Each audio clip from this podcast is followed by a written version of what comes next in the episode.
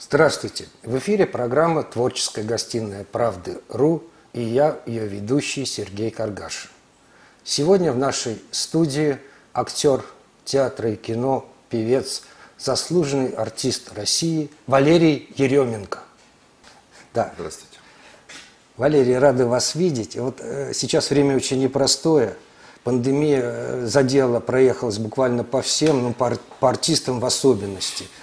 Послетали гастроли, концерты. Вот что в этот период делали вы? Ну, у меня как-то тут гармонично пролетела пандемия. Так оказалось, что у нас есть дача, которая нас спасла в этот момент. И когда мои друзья звонили и говорили, что вот мы ходим гуляем по балкону, мы этих ужасов не застали. Мы ходили в лес, мы отдыхали, и я за это время почувствовал себя настоящим. Я столько на даче не проводил никогда времени. Я что-то строил, какие-то мосточки делал, украшал, ездил в лес с тачанкой, я называю своей, которая насобирал там земляники, еще каких-то цветов понасадил, именно сделал такой вот уголок леса у себя на даче. Я с детьми купался в речке, мы ходили за грибами. В общем, все было очень красиво и все на уровне отдыха. А затем получилось так, что еще творчески мне повезло, потому что Нина Чусова предложила сыграть Бекингема в «Ричарде третьем». Я успел влететь в эту историю, выпустил спектакль один. И потом вот последний спектакль, который у меня в Моссовете сейчас можно посмотреть, это спектакль по пьесе Мережковского «Гроза прошла», у нас называется, вообще «После грозы» называется так произведение. И вот у меня два таких серьезных проекта с такими глобальными ролями, о которых можно и говорить, и спектакли, на которые не стыдно приглашать зрителей. Так что приходите на «Ричарда третьего» и на «Гроза прошла». В «Ричарде третьем» ведь и задействован ваш старший сын Кузьма. Да, правильно? Это тоже такой вот показатель, потому что я очень рад выходить на сцену и обращаться к своему ребенку, как к принцу уэльскому. Поэтому, да, это вот мы рады, что у нас в семье есть еще один артист. Ну, это не первая его роль, я знаю, что он до этого снимался даже в кино. Вот да. Вообще, как он к этому относится, к этой профессии? Ну, слава богу, нет, он не хочет быть артистом, потому что он говорит, что он хочет быть режиссером. И я хочу, чтобы он лучше пусть будет режиссером. Папа его профуфукал, эту историю режиссерскую, хотя учился на режиссерском факультете. И так, по глупости своей, хотя руководитель нашего курса мне в конце второго курса уже он мне предложил параллельно заканчивать режиссерскую профессию получить. Ну, так вот, молодость, глупость. А он молодец, я ему говорю, что если будешь режиссером, захочешь, так сможешь и сниматься, если захочешь. А так он играл в 5 лет, он играл в новом театре, в очень серьезном спектакле «Три девушки в голубом», и текст Петрушевской так у него гармонично и звучал, и у него были партнеры потрясающие, и Анна Нахапетова, и я помню, когда он стоял на премьере, его завалили просто цветами, подарками. И он стоял, у него было удивленное такое лицо, он думал, боже мой, артисты, это сплошные подарки. Ну, в общем, серьезную такую школу он прошел там. Оля Хохлова очень помогла ему в становлении его как артиста, да и он помог Оле Хохловой, потому что когда они играли вместе, и я вижу, у Оли действительно глаза просто открываются, слезы, она его любила, обожала, до сих пор его внучиком называет. Вот такой контакт очень хорошей артистки и настоящего ребенка, который давал грандиозный эффект. Я сидел в зале и радовался, что не просто, что вот я вижу своего ребенка, а что получается, что это здорово. Но у вас была другая история. Ваши родители никакого отношения к сцене не имели. Вы родились в городе Севастополе, город моряков, и в принципе у вас как бы изначально была прописана другая судьба. Ну, вы знаете, я должен был быть, по идее, моряком, тоже быть загранплавания, как у нас считалось это. Мой папа сам был моряк загранплавания, и это считалось все, это высшая категория. Но я в математике, в физике не очень, да и как-то я с самого начала смотрел в сторону сцены, и поэтому моя мама сама не состоявшаяся актриса, потому что ее когда-то направлял завод, целевое направление, но дедушка мой, ее папа, не пустил. И поэтому мама, когда видела во мне будущего артиста, она говорила, ну почему нет, пусти. Ничего, препонов никаких не делали, так что я очень рад, что мои родители меня благословили на этот путь. Но вы уже в детстве определились и говорили, да, что я буду артистом. Да, я определился. Ходили в Дворец пионеров, занимались музыкой. Да, и Дворец пионеров, и вообще агитбригады эти сплошные. Я не могу сказать, чтобы я очень хорошо учился. Нет, я хорошо приносил какие-то дивиденды своему классу, своей школе, потому что мы выступали тогда, время другое было, все-таки мы в агитбригады тогда, это были такое художественная самодеятельность. Ну а потом, когда я вырвался уже из школы и стал учиться, я понял, что это мне повезло, что я буду заниматься тем, о чем мечтал. Но поступить это ничего не значит в наше время. Главное, чтобы ты работал по своей профессии. И вот я вот уже сколько лет, я уже являюсь пенсионером, понимаете, я уже работающим. Поэтому задумывался ли я, что так долго буду в театре работать. Ну, театр мой второй дом. Я знаю, что вы и служили в Севастополе, в ансамбле песни и пляски Краснознаменного Черноморского флота. И не просто служили. Вот я дружу с Игорем Демариным, и я знаю, что вы даже с ним целый год служили, да, вместе. Между нами была тумбочка, как говорится. Наши вот даже кровати в кубрике нашем стояли вместе. Тогда было нас 40 срочников, даже больше, там 40 с чем-то. И даже в два ряда вот, мы спали на этих кроватях двухэтажных. И с Игорем Демариным мы познакомились давно, как говорится. Это был где-то 80-й или 81-й год. А с тех пор, когда я уже потом учился, я наблюдал, естественно, Игоря по телевидению, радовался его успехам.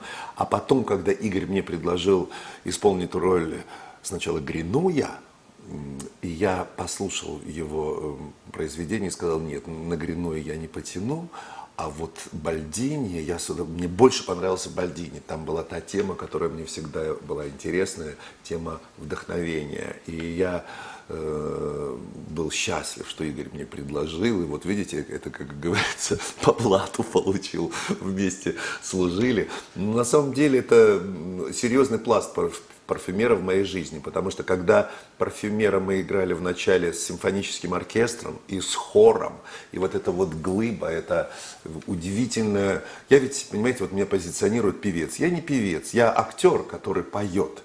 Но когда я выхожу на сцену внутри, в структуры симфонического оркестра, со мной происходят удивительные вещи. Вот просто на уровне кожи, восприятия, как я слышу, как я себя ощущаю рядом с флейтой, с арфой.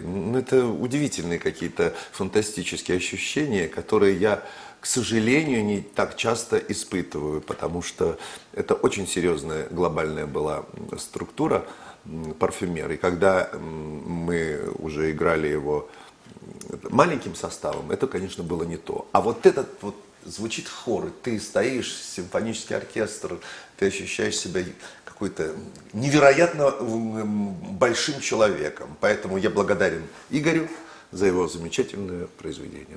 Но также в вашей жизни были очень большие, серьезные мюзиклы. Да, я имею в виду... Ой, про Игоря еще хотел сказать. И в пандемию вдруг звонит мне Игорь и говорит, слушай, песню написали. написал песню на слова своего замечательного друга поэта, на ваши слова. И когда я услышал песню «Белые халаты», я думаю, боже мой, как же это актуально, как это здорово, что не нужно ничего придумать, из пальца не высосишь. Просто нужно под музыку, мотивируя словом образным, сказать спасибо. И я с такой радостью схватился за это, и мы сделали этот клип, который многие увидели. И спасибо вам, потому что это, Сергей, великая история, когда ты находишься каким-то в одной упряжке: поэт, композитор и исполнитель. Не, ну, здорово получилось, я этот клип с удовольствием тоже смотрел, и там все артисты так здорово поют, ну, попадает прямо в сердце. Да, спасибо. Прямо попадает. Беда не знает выходных,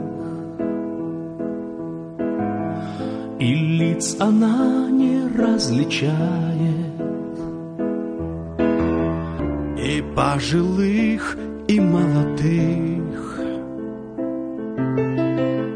Увы, она порой сражает. Но рядом, отведя беду, накинув белые халаты, как часовые на посту, несут врачи святую вахту. Белые халаты, вечные солдаты, вы за жизнь простую бьетесь до конца. Клятву Гиппократа дали вы когда-то. Белые халаты, чистые сердца. Вот. А по поводу мюзиклов, да, я могу сказать, что так сложилось, что в моей, вот на сегодняшний день я с 90-го года пою «Иисус Христос, суперзвезда», замечательное произведение, гениальное произведение вообще в мировой музыкальной индустрии.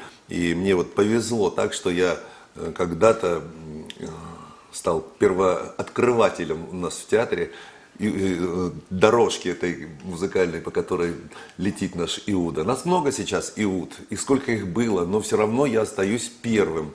И сейчас, в свои уже почти 60 лет, я выхожу на сцену и все думаю, вот интересно, сколько я еще продержусь, чтобы потом стыдно не было, чтобы... Ведь мы стареем, роли-то не стареют, и поэтому я всегда задаю себе вопрос, когда ты уйдешь, когда ты уйдешь. И пока еще я себя сдерживаю от ухода.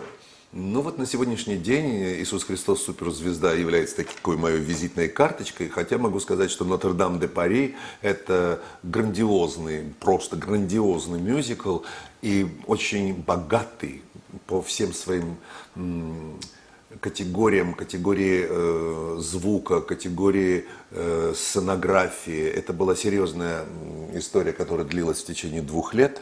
И я обожал своего Квазимода и до сих пор люблю. И поэтому сейчас, когда у меня возникла история такой коалиции мюзикловских актеров, куда входит Ирина Климова, актриса нашего театра, с которой мы играем до сих пор в «Иисусе Христе», она поет Магдалину. Иисуса исполняет Михаил Панферов, он тоже в этой нашей коалиции единомышленников. Иван Ожогин к нам присоединился. И прекрасная актриса, певица Теона Дольникова, которая пела «Эсмеральду». И Маракулин. Дело в том, что... А Маракулин у нас... Саша пел и в «Нотр-Даме», и в «Ромео и Джульетте», и мы все друг друга знаем, мы друг друга любим. И сейчас у нас, когда мы уже не имеем возможности выходить на сцену в этих костюмах, в этих декорациях, мы рассказываем уже со сцены людям, которые кто-то видел, кто-то не видел, и мы их... Вот у нас такое путешествие по невероятному океану этого мюзикла, и мы... Уже несколько спектаклей сделали. Сейчас вот подумываем о серьезном таком подходе что мы будем еще выезжать в какие-нибудь другие города. Так что мюзикловская история, она очень меня держит на плаву до сих пор. И я очень рад этому. Не так давно у нас мы общались с Глебом Матвеевичем, делали передачу. И вы с ним очень плотно и плодотворно поработали, потому что он писал музыку для мюзиклов, а вы либретто. Да, вы знаете, мне так понравилось либретистом быть. Дело в том, что мы, когда мы познакомились с Глебом, а познакомились мы с ним на съемках фильма «Привет от Чарли Трубача», да. И его мама была гримером, и она познакомила меня с Глебом, который был еще совсем мальчиком. И я этому мальчику подарил диск Иисуса Христа.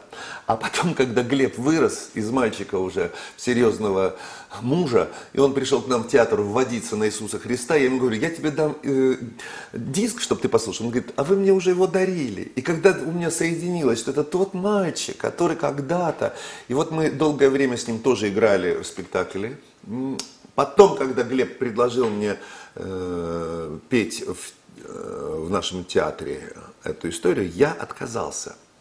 Потому что у меня были другие планы, связанные с театром. Я себя в контексте нашего театра не видел здесь. И я ему сказал: если это будет не в нашем театре, не в Моссовете, а в другом где-нибудь, то тогда так и получилось. И Саша Балуев сделал спектакль, который мы долго играли. Саша играл Вальмона, я играл его слугу, Глеб играл Донсини. У нас была замечательная команда. Потом, когда Глеб уже... В смысле, почему мы играли? Потому что Саша предложил мне написать с Глебом либретто. И я сел и вот открыл для себя вот эти вот... Как же это здорово, когда одно слово переходит в другое, когда ты слышишь музыку, слово. И потом, я уж себя не обидел, я своего Азалана прописал так, как вот мне нужно... Я же хитрый, понимаете, там Азалана очень такая служебная роль, и то они порезали, говорят, это спектакль не про Азалана. Но вообще я получил огромное удовольствие, и когда я писал это все, я связывался все время, я был в Испании в это время, отдыхал, помню, и все время с Сашей на связи, он говорит: вот здесь бы нужно то-то, то-то, то-то, я одну версию, другую, третью, в общем, короче говоря, я на сегодняшний день даже не помню, сколько у меня этих было версий «Опасных связей», столько вот где-то вот в черновиках что-то вот прыгает туда-сюда. Но я понял, что на сегодняшний день, если у меня возникнет предложение вот в качестве либретиста выступить, я с удовольствием обязательно за это возьмусь, потому что, помню, получил от этого огромное удовольствие. Валерий, в Театре Моссовета вам посчастливилось работать с великими нашими актерами. Да. А, допустим, с Сергеем Юрским, с его семьей вы просто были, ну, очень сильно дружили. Вот расскажите, пожалуйста, что вам дало вот это знакомство, эта дружба? Чем вас наполнила она? Ну, вы знаете, это как-то вот тоже вот на уровне повезло. Когда я пришел в театр, и Сергей Юрьевич как-то очень... по-доброму и по-деликатному как-то вот ко мне отнесся, я почувствовал его внимание. Это так мне льстило. Когда я работал в его спектакле, где ко мне, не помню кто, какой-то актер подходит и говорит: был худсовет, как же Юрский тебя любит. И рассказал мне, по-моему, это Иванов был, да, Борис Владимирович Иванов, что кто-то задал вопрос: а почему у вашего героя Баклушина вот такие длинные волосы? И Сергей Юрьевич сказал: у Валеры Еременко прическа классическая на всю мировую драматургию. И всех заткнул, что больше... И вот я всегда чувствовал вот эту любовь, заботу, когда мы могли просто говорить на любые темы. И наш спектакль «Провокация», который шел... в течение 8 лет где-то вот мы его играли в школе современной пьесы, мы его очень много возили. Это была семья. Вот у меня был папа Юрский, мама Тинякова Наталья, сестра Даша Юрская, и я говорил, и вот как бы у тебя Даша братик есть. И мы до сих пор шутим на эту тему. Я вот совсем недавно ходил на потрясающий вечер Даши Юрской, где была и Наталья Максимовна, и мы вспоминали, как мы хохотали, как мы жили какой-то вот этой семьей, куда входил еще и Женя Князев, и Володя Качан, которого нет в живых. Вот мы на похоронах встретились с Дашей, смотрим и на эту сцену и говорим, боже мой, какое счастье. Вот, когда все уходит вот это, ты понимаешь, как же ты был счастлив в этот момент. А Сергей Юрьевич, он, конечно, обладал уникальной такой силой внушения, даже не словом, а просто вот присутствием, что он рядом с тобой. Я его очень люблю до сих пор, и люблю, и обожаю и Дашу, и Наталью Максимовну. Иногда мы перезваниваемся просто так вот. Здравствуйте, здравствуйте, берегите себя. Валерий, у вас также и в кино было немало ролей, более 20 фильмов, ну, в кино и сериалов. Меня, в кино это у меня, я называю себя все-таки театральным актером. Как-то в кино у меня, что-то у меня не пошло кино. Так, тюк-тюк-тюк-тюк, иногда, чуть-чуть. Может, после 60 пойдет. Ну вот главная роль в фильме Владимира Грамматикова «Привет от Чарли Трубача». Да, это значимый фильм в моей жизни. Это действительно органично все. Вы играли фактически себя самого.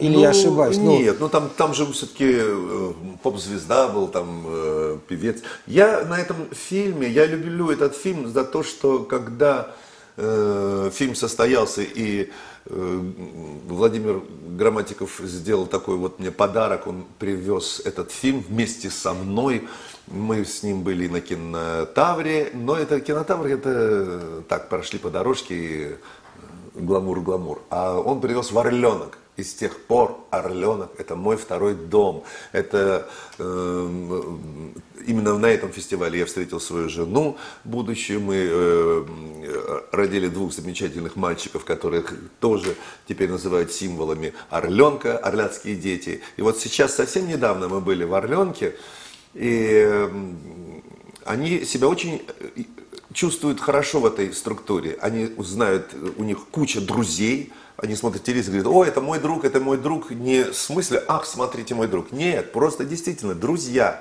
И я счастлив, что мои дети благодаря этому фильму не только родились, но и до сих пор приезжают в Орленок.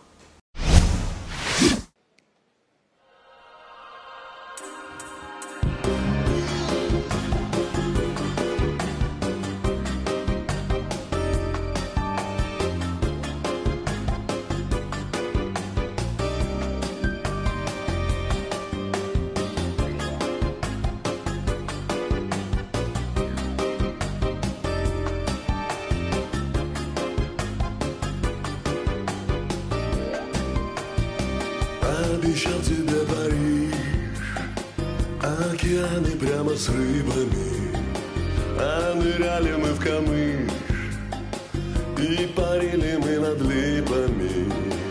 А зачем Париж, если рядом ты паришь? А мне с тобой, Медведкова, Париж, а без тебя Париж, Медведкова, а мне с тобой, Медведкова, Париж, а без тебя Париж, Медведкова. Хотелось бы еще поговорить о вас как об артисте поющем. Давайте. Вот есть такой автор, исполнительница Любаша. Да. Замечательные совершенно песни. У нас роман, у нас творческий роман. Вот у нее было недавно день рождения, я говорю, какое счастье, что у нас творческий роман. Да, да.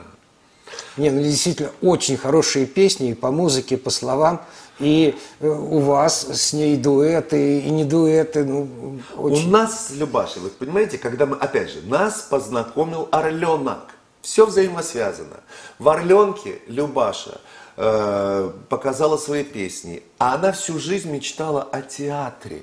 Она один из самых ну, как бы плодовитых таких наших клипмейкеров, есть такое выражение, клипы, она делает клипы, ой, хитмейкер, что я говорю, клип, хитмейкер, она хиты пишет.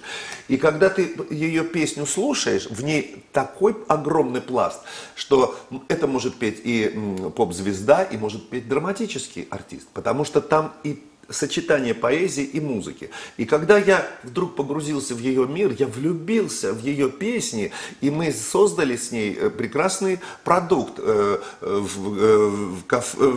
столиком в любимой кафешке. И у нас артисты, которые играют в этом спектакле, они периодически меняются, они счастливы.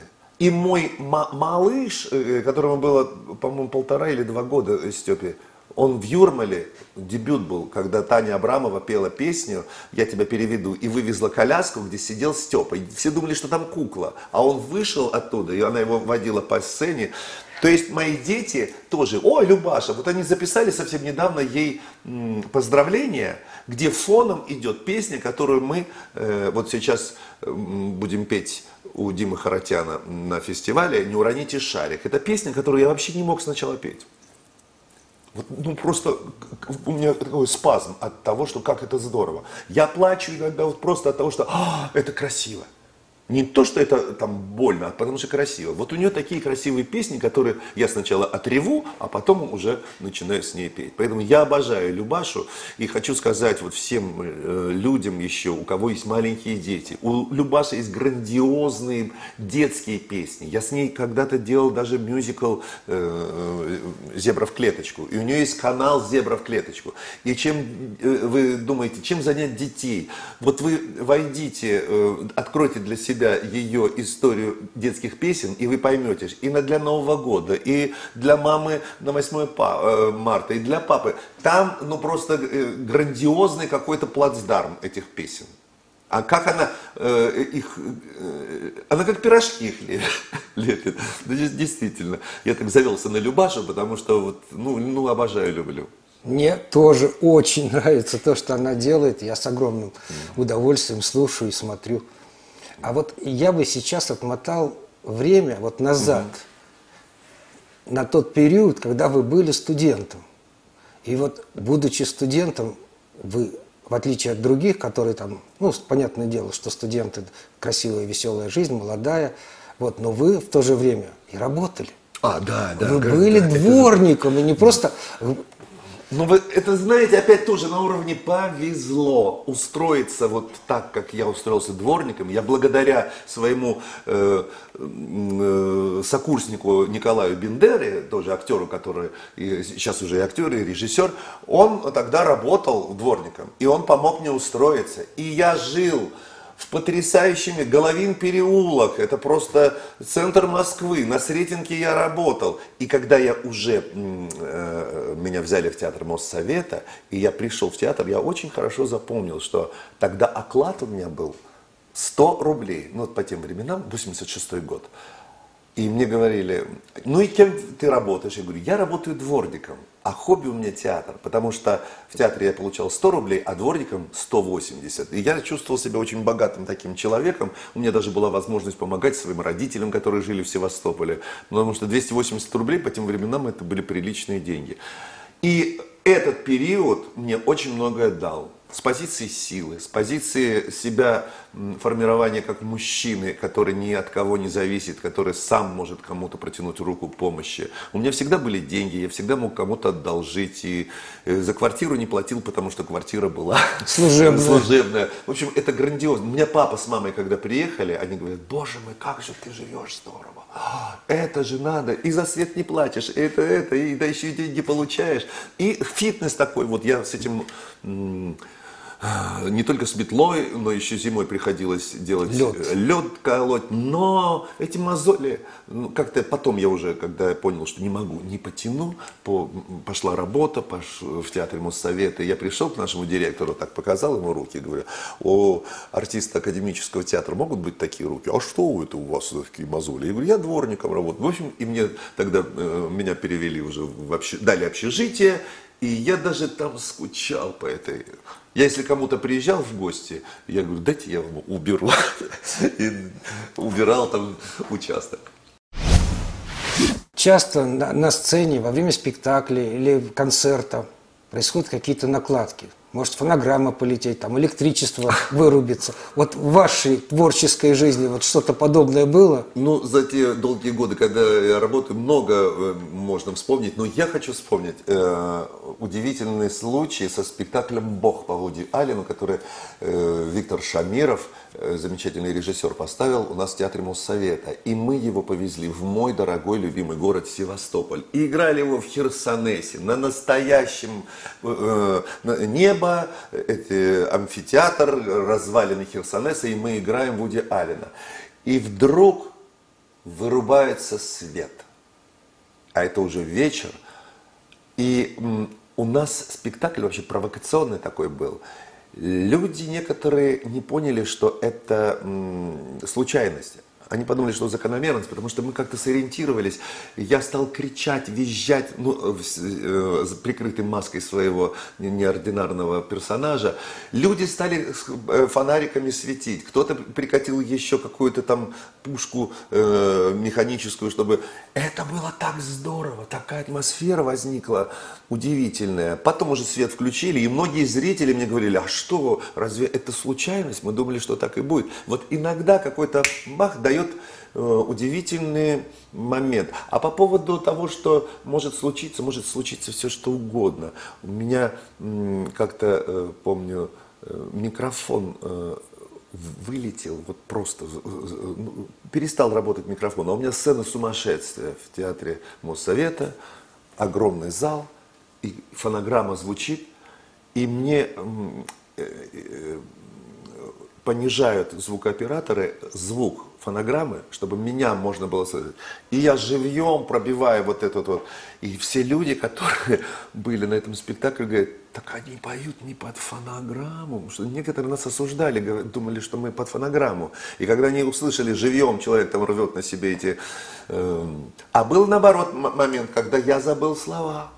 Был у меня такой случай. И я сориентировался в одну секунду. Я что-то там стал шевелить ртом. И потом, когда уже вспомнил, запел в голос. А люди думали, что это не моя ошибка, что это ошибка звукооператора, который что-то выключил. Но об этом можно говорить много-много в отдельную передачу, как говорится. Валерий, вот еще какой у меня вопрос.